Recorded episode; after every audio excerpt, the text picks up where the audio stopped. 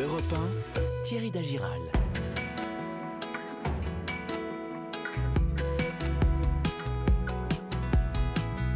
L'histoire et le patrimoine dans un instant avec vous, Laure d'Autriche. Bonjour, Bonjour. Laure. On va parler de quoi ce d'un matin coquillage dont la musique qui date de 18 000 ans résonne à nouveau. Eh ben, mais d'abord, l'environnement au quotidien avec vous, Virginie Salmen. Bonjour Virginie. Bonjour.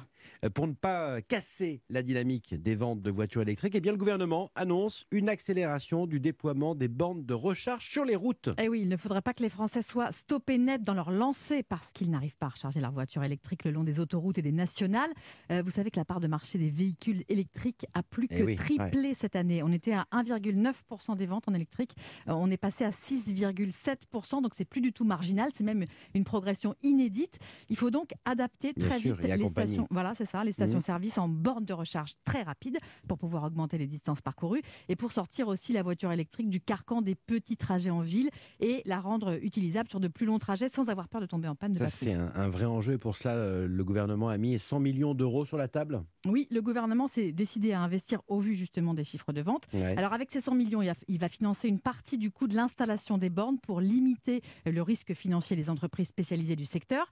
L'objectif, c'est de parsemer les grands axes de tout le pays avec 440 stations de charge ultra rapides d'ici l'an prochain. D'ici l'an prochain. Ouais, ça veut dire que dans toutes les concret. stations-service d'autoroute, il devra y avoir au moins 4 points de recharge électrique rapide, en priorité ceux qui permettent de se charger en moins de 20 minutes, mais aussi des hubs de recharge en centre urbain, c'est-à-dire euh, ces sortes de stations avec des prises à la chaîne où les voitures électriques peuvent Ouais. biberonner. Mhm. Euh, Le ministre des Transports, Jean-Baptiste Djebari, a dévoilé une carte de France de ces futures stations avec des points rouges pour chaque borne de recharge. Et euh, concrètement, Virginie, ça sera bien réparti. Il y en aura partout? Alors, eh bien, il y a effectivement le long des grands axes euh, des, des- des points de recharge. Ce sera obligatoire donc sur les autoroutes et recommandé Ouais. sur les nationales.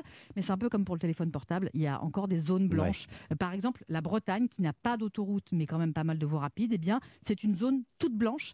Euh, même chose pour une partie du centre de la France ou encore de l'Occitanie ou d'Auvergne-Rhône-Alpes. Mhm. Pour l'instant, c'est un peu comme les lampadaires. Il y a des bornes de recharge rapide le long des autoroutes, mais ailleurs, il fait encore un peu nuit. Euh, il faut rappeler que le gouvernement avait un plan de 100 000 bornes de recharge partout en France pour fin 2021, donc la Ouais. fin de cette année. Euh, Pour l'instant, on n'en est qu'à un peu plus de 30 000 à cause notamment de l'é- de l'épidémie euh, qui a causé du retard, euh, entre autres. Mhm. Donc cet objectif de 440 bornes rapides, c'est peut-être un premier jalon un peu plus réaliste. Euh, ça, c'est pour la France. Mhm. Mais au niveau européen, des constructeurs automobiles, des ONG du secteur des transports poussent la Commission européenne aussi à faire euh, sa carte, sa propre carte de prévision des bornes de recharge pour enclencher une dynamique et qu'on puisse faire des trajets dans toute l'Europe bientôt. Euh, Ces organisations, elles réclament 1 million de bornes de recharge avant 2024 et 3 millions d'ici Ah oui. 2029. Ouais.